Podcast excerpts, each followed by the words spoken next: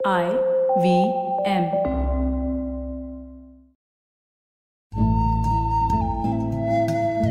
Hello दोस्तों IVM podcast को सात साल होने जा रहे हैं मैं भी इससे पिछले एक साल से जुड़ा हूँ एक ट्रैवल शो टेढ़े मेढ़े रास्ते के साथ और आईवीएम की टीम के साथ अब तक की मेरी यात्रा बहुत ही ज़बरदस्त रही है और मैं बेसब्री से इंतज़ार कर रहा हूँ आने वाले अगले सात वर्षों का और देखना चाहता हूँ कि उसमें और क्या क्या नया होने वाला है। आईवीएम के हिंदी ट्रैवल पॉडकास्ट टेढ़े मेढ़े रास्तों पर आपका स्वागत है। टेढ़े मेढ़े रास्ते ही क्यों? वो इसलिए कि घूमना भी तो ऐसे ही रास्तों की तरह पेचीदा और लगातार उतार चढ़ाव भरा होता है, जहाँ हर पल कुछ नया देखने और महसूस करने को मिलता रहता है। शर्त बस यही होती है कि आप कान खुले रहने चाहिए। मैं हूँ केशव चतुर्वेदी और मैं आपको ले चलूँगा इस ज़बरदस्त यात्रा पर और सुनाऊँगा ऐसी मज़ेदार कहानियाँ शहरों, किलों, महलों, सड़कों और सबसे अहम इंसानों की, जो पिछले 20 साल से ऐसे ही रास्तों पर भटकते हुए मैंने सिर्फ़ आपके लिए इकट्ठा की हैं। तो आइए शुरू करते हैं।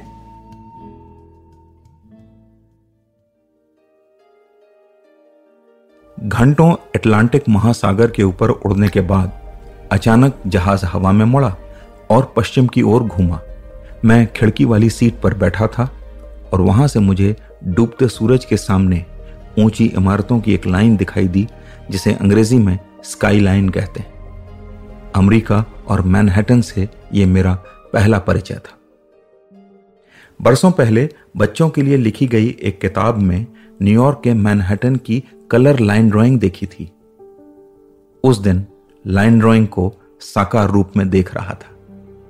अमेरिका पहुँचने के दो दिन बाद ही मैं न्यूयॉर्क घूमने गया।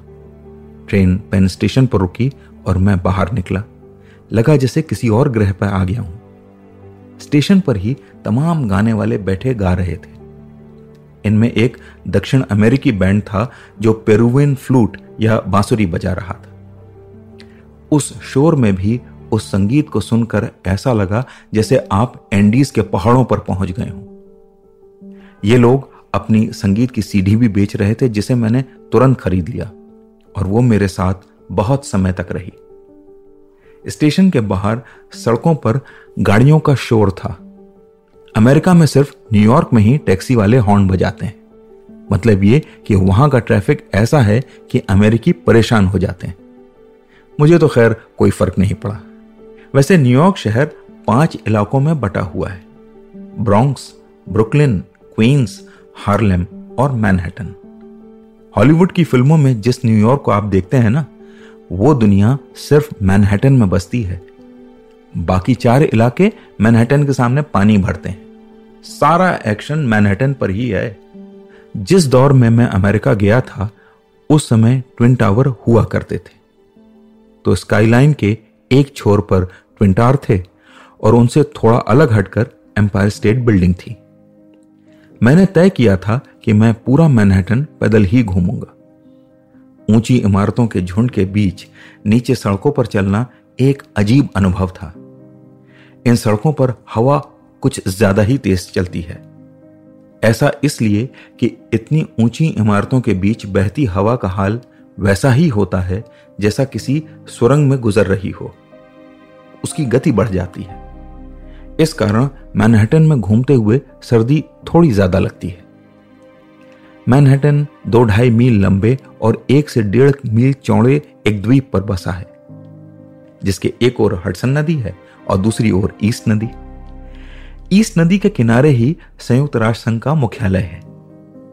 फ़ोटो में इस बिल्डिंग की तस्वीर अनगिनत बार देखी थी तो इसे पहचानने में कोई मुश्किल नहीं हुई।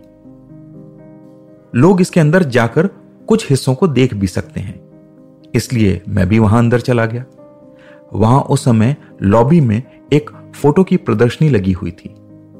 ये वो फ़ोटो थी जिन्हें स्पेस शटल चैलेंजर से खींचा गया था।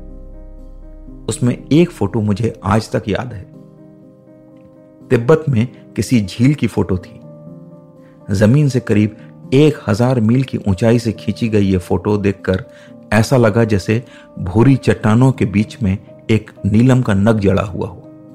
क्योंकि उस दिन संयुक्त राष्ट्र संघ में कोई बड़ी बैठक नहीं थी तो हमें जनरल असेंबली देखने को भेज दिया गया। बड़े बड़े नेताओं को यहाँ भाषण देते हमने टेलीविज़न पर देखा है। लेकिन वहाँ खड़े होना आपको एक अजीब सा अनुभव देता है। संयुक्त राष्ट्र संघ के मुख्यालय से निकलकर मैं ईस्ट नदी के किनारे टहलता रहा। फिर कुछ देर के लिए सेंट्रल पार्क में भी गया। न्यूयॉर्क के कंक्रीट जंगल में यह एक ऐसा कोना है जहाँ आप एक बार फिर प्रकृति के करीब पहुँच जाते हैं। न्यूयॉर्क वासियों के लिए यह वाकई बहुत सुकून की जगह है। लेकिन यहाँ एक बड़ी मुश्किल है। अमेरिकियों को अजीबोगरीब जानवर पालने का शौक है। लेकिन जब वो जानवर पालना मुश्किल होने लगता है तो वो रात में यहाँ आकर चुपके से उसे छोड़ जाते हैं। पार्क के वार्डन ने मुझे बताया कि उसने अपनी नौकरी के दौरान शुतुरमुर्ग, अजगर, दक्षिण अमेरिका के पक्षी कॉन्डोर वगैरह सब यहाँ पर देखे और पकड़े हैं। उसकी बात सुनकर लगा, चलो हम अकेले ही नहीं हैं।